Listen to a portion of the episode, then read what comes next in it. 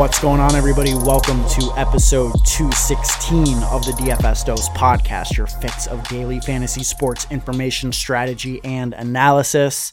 I'm your host, Ben Hauver, joined as I always am by Joey Carrion. And on today's show, we're going to be taking a look at three decision points in drafts right now, specifically points in the draft where players are going back to back. We're going to look at guys who are going right next to each other and sort of talk through these situations and where our leans are between guys who are projecting pretty similarly or at least have similar ranges of outcomes. We will get into that shortly, but first, Joey, it's a beautiful day outside. You know, you know what I'm saying? Yeah, it's it's it's a beautiful day to go out and you know get a get a nice little hoop session in, get get a little cardio in, Mm-hmm. and for everybody out there listening, if you didn't know, Ben is horrible at basketball. So this this is gonna be fun. Why are you lying on the podcast? I've not, I've known you for like 15 plus years. You know our history. You know I used to have the nastiest shot in all of upstate New York. Yeah, like you know you're- firsthand. You're Shawn Marion shot, bro. Look- any anybody who knows basketball knows how Shawn Marion shoots, and that is how Ben shoots. I don't know who Shawn Marion is, but I could just tell by your tone that you're being absolutely disrespectful. Well, nah. See, Shawn Marion wa- was a good player, and he had Okay. a pretty long NBA career. Okay. So, you know, obviously, the shot worked for him. hmm Um, you know, I'm looking it up right now. He played 15 years. 15 years in the NBA. He had a great career. He was a pretty solid player, but obviously, you're way worse than that. Like, I mean, period. I, I'm I'm watching uh, a little brah. Hey, that actually kind of is my shot though. Yeah, I just- it is your shot, 100. percent No, it's it's it? not. It's not. It's not. It's not. It's not. But it's I could see the resemblance. I could see where you would get that from. But I'm definitely more like, you know, Steph, Tatum, sort of rolled into one, I would say. Bruh, you're more like Brian Scalabrine or Scalabrini or however the fuck you say it. That joke went way over my head.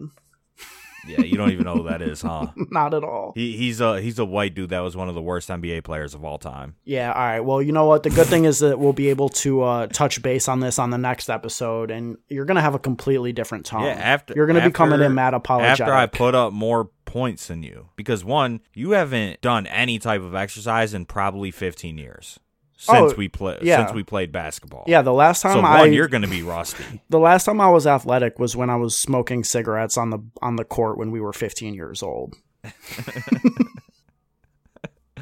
yeah, so I think I think you're gonna be uh, dead after one game. There's a good possibility. and that and that's with just moderate playing, like not going full try hard. So yeah, you're chopped. I mean, just the level of disrespect from your friends sometimes. It really be the ones closest to you. Ah, it's, it's crazy. It's just crazy sometimes.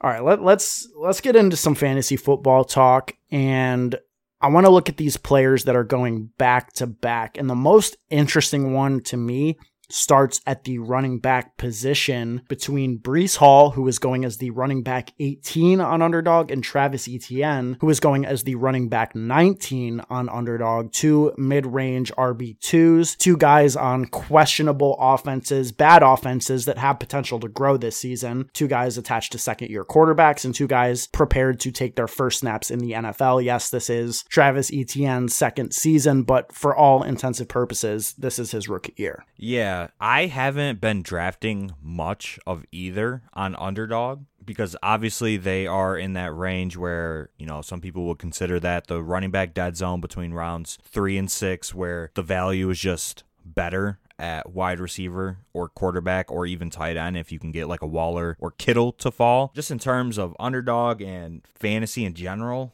if I had to choose who I prefer, I'd probably prefer Breece a little bit just because I think there is a higher likelihood that he becomes a workhorse rather than Travis Etienne become a workhorse. And on underdog, where it's half PPR, the catches are obviously weighted a little bit less. And I believe Breece Hall is still a capable pass catcher as well, even though they have Michael Carter there. So I think it's close, but I think that there's going to be more opportunity available for the Jets offense. And honestly, I think the Jets are going to be a better team than the Jaguars this season. Really? Um, yeah, it's with Zach Wilson, you know, Elijah Moore, Garrett Wilson, Corey Davis, Breece Hall, Michael Carter. Like they have the pieces on offense to, you know, score points and, and score touchdowns.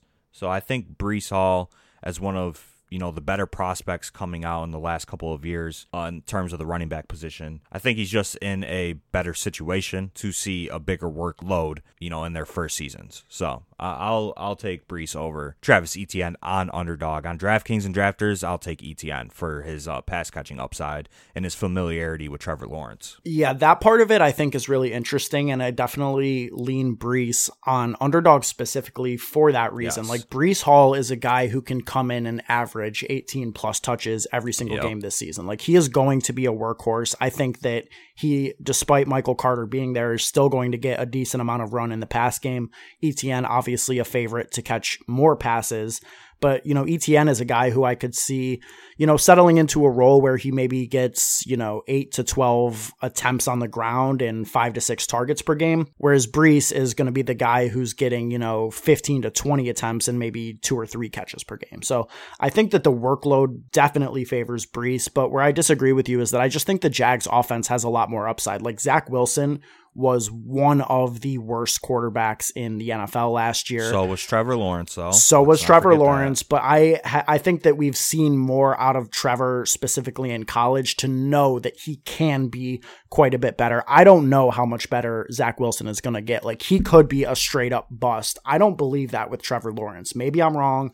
Maybe Trevor is just not that guy in the pros. Maybe we learn that this year, but right now I am willing to believe that the Urban Meyer situation last year was just such a negative factor on the team as a whole that it really stunted mm. Trevor's growth. And hopefully, just with a semi competent coach in Doug Pederson, they're able to get him right uh, uh, back on the right track. And, you know, James Robinson, a report came out this week after we discussed him on the ADP market report episode that you can go and check out in this feed that, you know, Robinson's timetable is looking good. You know, he's resumed running. They're expecting him back uh, for parts of training camp. They think he's going to be ready to play in August and ready to play in week one. And I think that James Robinson offers more competition in the backfield for ETN than Michael Carter does for Breece Hall. So I just think that in general, workload favors Breece Hall, and that is what I tend to look for in these players. If you're telling me that we can get a guy who's going to be top five, top eight in touches in the league, which Breece Hall could as the RB18, I'm going to be, you know, taking shots at that in drafts. Yeah, no, I, I definitely agree. Um, so I think we're kind of on the same page that we prefer Breece on underdog, but on some other sites we might prefer Etienne. Just at their current ADPs, I think they both are pretty fine picks, and they do have upside, you know, in their own right. Breece Hall has the volume upside. Travis Etienne has the pass catching upside, and you know, you believe that the offense in the in the quarterback situation is a little bit better. So I don't mind either of these guys. It's very close. Uh, obviously, we lean Breece Hall, but I think Etienne is also a very solid pick this year. Yep, and and for what it's worth, I like uh, Breece Hall and the Jets' uh, playoff schedule. They get two home games to start off the playoffs. First up against the Lions, second off against the Jags, so we'll get a little Breece Travis Etienne matchup there, and then they close it out against the Seahawks. Like those are all games that could be low scoring, but they're games where the Jets could actually be up and and feeding Breece. So we'll see how that goes in terms of that. Let's get to our second situation here of guys who are going back to back at the quarterback position, just outside of the top elite guys. There's this tier of players that you know have the opportunity, I think, to jump into that range, but we just don't know. They're coming off of inconsistent seasons, and that's Joe Burrow going as the quarterback seven and Russell Wilson going as the quarterback eight. Obviously, Joe Burrow, you know, showed flashes, had some monster games last year, but I think that people overlook how inconsistent he was at points. Whether or not he's able to take a step forward is the main question here. And then Russell Wilson, what he's going to be able to do on a new team, first time being away from the Seahawks in his career, but steps into a really good situation with solid weapons in Denver. Yeah, it's definitely definitely, you know, an interesting situation with Burrow and, and Russell Wilson just in terms of where they're going in fantasy. Because obviously both of them have elite upside and, and they've shown it. I think the concern with me for Joe Burrow is that he's just not going to have as much volume as the top passers in the league. You know, he was 15th in the NFL in pass attempts last year, but obviously he made up for it with insane efficiency, right? Like he was top seven in terms of passing yards, but middle of the pack in, in terms of attempts. He had a great year, 34 touchdowns. So the efficiency could be there once again, and he's only going to get better. He's going into his third year with some of the best skill players around him. But it's like Joe Mixon, right? Joe Mixon had 292 carries last year, which was third in the NFL. So if they continue to feed Joe Mixon like a workhorse and if they continue to win games, really my only concern with Burrow is just the, the volume. Is, is the volume going to be there? And you're just going to have to rely on, you know, kind of outlier efficiency for him to pay off that ADP. And kind of the same thing for Russell Wilson. You know, how pass heavy will the Broncos be with Javonte Williams and Melvin Gordon there? I don't know if they will be super pass heavy. Obviously, they're going to pass more with Russell there now, but the volume could be a concern there too. So I don't know. It's a tough argument. I don't honestly. I really don't know which one I prefer. If I had to, if I had to pick, probably Joe Burrow, just because his weapons are better. But it's yeah. close. And and also, the Bengals have a really nice playoff schedule. Two of their games coming up against teams and, and games that you could see absolutely shooting out in the underdog playoffs. In week 15, they play the Bucs, and then obviously week 17, they've got that game against the Buffalo Bills, which is going to be one of the premier games. But then again, you look over at the Broncos, and Russell Wilson is in a similar situation where he just gets a monster three game stretch in the playoffs at home against the Cardinals, on the road against the Rams, and then playing the Chiefs in week 17. So that sets up really well for Wilson. Obviously, I mean, I think that the weapons pretty clearly favor Joe Burrow. You know, both of his top options are going in the first three rounds. Joe Burrow's wide receiver two goes off the board before either of Russell Wilson's top pass catching assets. And, you know, all the talent in the world for Jeudy and Sutton, but they just haven't been able to put it together. Maybe this is the year, maybe the upgrade, the substantial upgrade at quarterback and Russell Wilson is what finally allows these guys to come close to hitting their ceiling. But I just don't have that same concern. Like, I wouldn't be shocked if Jeudy or Sutton failed, if one of the two of them didn't hit the hmm. mark. I would be absolutely stunned if that were the case for either of Ja'Marr Chase or Tee Higgins. Like I think that they're locked in smash plays, and then you obviously have Tyler Boyd as a very confident, consistent wide receiver three. So I, I just think that you know if they happen to go more pass happy, if they happen to lean on Joe Burrow in his third year, which they probably should, that Burrow's ceiling is just higher. Their ADPs are comparable. Wilson's going about a half round later. And I think that's right. I think that Burrow, because of the weapons, because of the stackability, because of the playoff schedule, should be going ahead. But I, I would have a pretty even stance, I think, on these guys. So um, this one is pretty tough to decipher. And I think that it's pretty much correct in terms of ADP. Joe Burrow slightly ahead, but Wilson is right there. And I wouldn't take anybody going below Wilson ahead of him. I think that their ADPs are correct. There, there's definitely a case. I think that you could have like Brady above Wilson just because Brady's just been so good. But Russell Wilson does have some rushing upside, or at least we've seen the rushing upside with Wilson. And I would not be shocked at all if Russ outscores Joe Burrow this year. Like if, if you told me like he he outscores him, I'd be like, yeah, okay. Mm-hmm. All right, let's close it out with our final back to back player pairing. And this one is interesting because I think the situations are so similar. And that's Brandon Aiyuk and Hunter Renfrow. Aiyuk is going as the wide receiver 39. Renfrow is going as the wide receiver 40. And why this one stands out to me is just when you look at it from a team situation, these guys are both wide receiver twos on teams with a clear cut alpha. The 49ers have Deebo, the Raiders have Davante Adams, and then both of them have an elite tight end that they have to deal with stealing targets as well in George Kittle and Darren Waller. And that leaves these guys as clear cut third tier passing options in their offense, but they're both really high upside. Like we saw it for Brandon Aiyuk. Obviously, he started off last season sort of in the doghouse with the coaching staff. And as the season developed, he, you know, went on to, sh- to show why we were so heavy, uh, high on him coming into the season, why we know that he has that upside as a player. Now he is a third year wide receiver, and Renfrow went absolutely nuclear down the stretch last year. What's your lean between these two guys? Obviously, none of them are top tier wide receivers on their own team, but they have a lot of talent and opportunity to get targets. Yeah, so I think for this specific uh, matchup, I'm leaning Renfrow. Really? I'm leaning Hunter Renfrow here. Minitron. I think that him and Derek Carr have a very good connection. I think that Derek Carr is a better quarterback than Trey Lance. Obviously, we, we haven't seen Trey Lance and you know what he could do, but Derek Carr is still one of the better quarterbacks in the NFL. Upgrading coaching there with Josh McDaniels, obviously leaving New England and going to Oakland. Less attention from him with Davante and Darren Waller healthy on the field, and he's a PPR guy. So on DraftKings and drafters, yeah, I'm I'm taking Hunter Renfrow over Brandon Aiyuk 10 out of 10 times. Mm-hmm. On underdog, you can make the case for either or since since it is half PPR, but I would still lean Renfrow in this spot. I just think that the Raiders are going to be a higher passing volume offense. I think that the situation in terms of their offense in general and the efficiency is going to be better in terms of passing offense, I should say. The quarterback is better. They have a solid chemistry already. He's just the type of player. He's going to get open, he's going to get catches, and he's always going to be undervalued in fantasy football. It's just what it comes down to with Renfrow.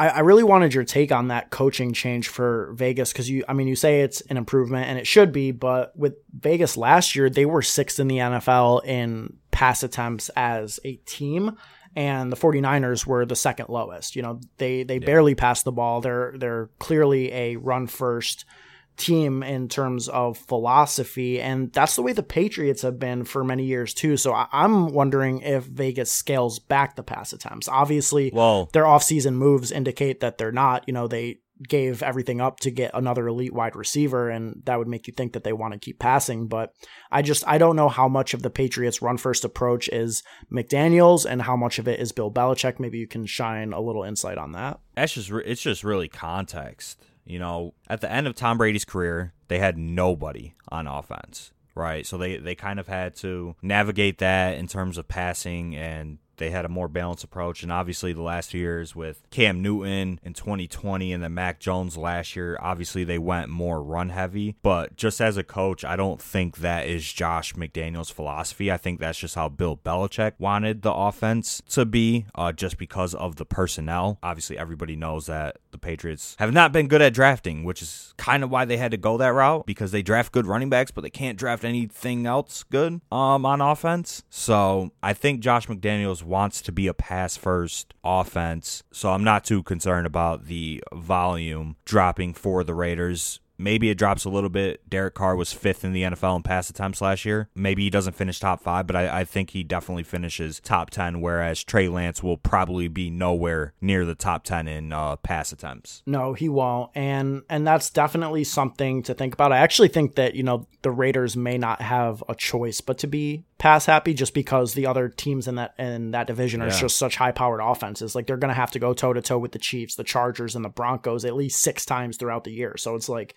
they're going to have to throw the ball a lot. Exactly. Whereas uh, the 49ers division is is definitely a, a, step weaker, and they probably will have the option to run as they want.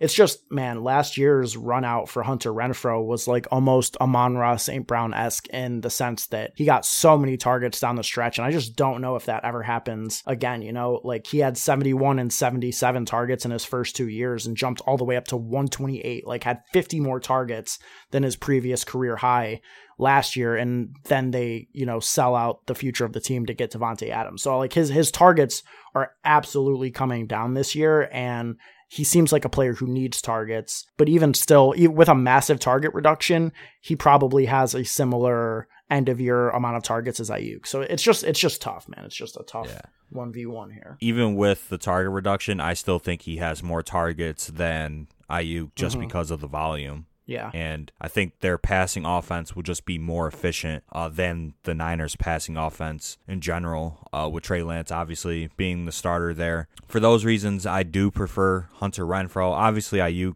is a very good wide receiver, and I don't mind him. But yeah, maybe it's a hot take, but I, I would take Renfrow especially on full PPR. You know, we're talking about underdog here, so mm-hmm. it's closer. But on DraftKings or drafters, yeah, Hunter Renfrow 10 out of 10 times because Aiyuk just doesn't have those 10 catch games in his range of outcomes, whereas Hunter Renfrow does. I think even with those guys there, because maybe one game you know they take a back seat and Hunter Renfrow's just eating up all the underneath targets. Yeah, no, that that absolutely makes sense, and and maybe what I'll close this out with with uh, just a, a, little thought. Maybe what you want to do is pair these guys together as your wide receiver four and five as these two teams do face off in week 17. You know, maybe a little Brandon Aiyuk, Hunter Renfrow correlation for the absolute win for $2 million. I don't know. Maybe, Yeah, maybe. I mean, we talked about it. Like that's one of my favorite sneaky stacks for Week 17. I Mm-hmm. think that's going to be a decently high total game in Las Vegas in the dome. Two good offenses with a lot of great skill position players. Um, there's there's definitely some mini correlations you can come out of your drafts with that you know you can get at ADP and at value too. So Yeah, you know, let all let all these clowns stack up Ja'Marr Chase and Stefon Diggs. We're stacking up Brandon Aiyuk and Hunter Renfrow. That's how you win two million dollars. um. All right, that is going to be it for episode 216 of the DFS Dose podcast. Make sure you guys follow us on Twitter at the DFS Dose as well as our personal Twitters. I'm at Ben Hauver, Joey's at Joey Carrion DFS. If you guys want to connect with us and stay up to date with what's going on in the podcast and join the inner circle, you can do so by hopping in our free Discord chat. The link to do so is in the show notes to the podcast. To everybody listening out there, we appreciate you, we value you. Until next time, let's stay accountable and keep it authentic. Vibes.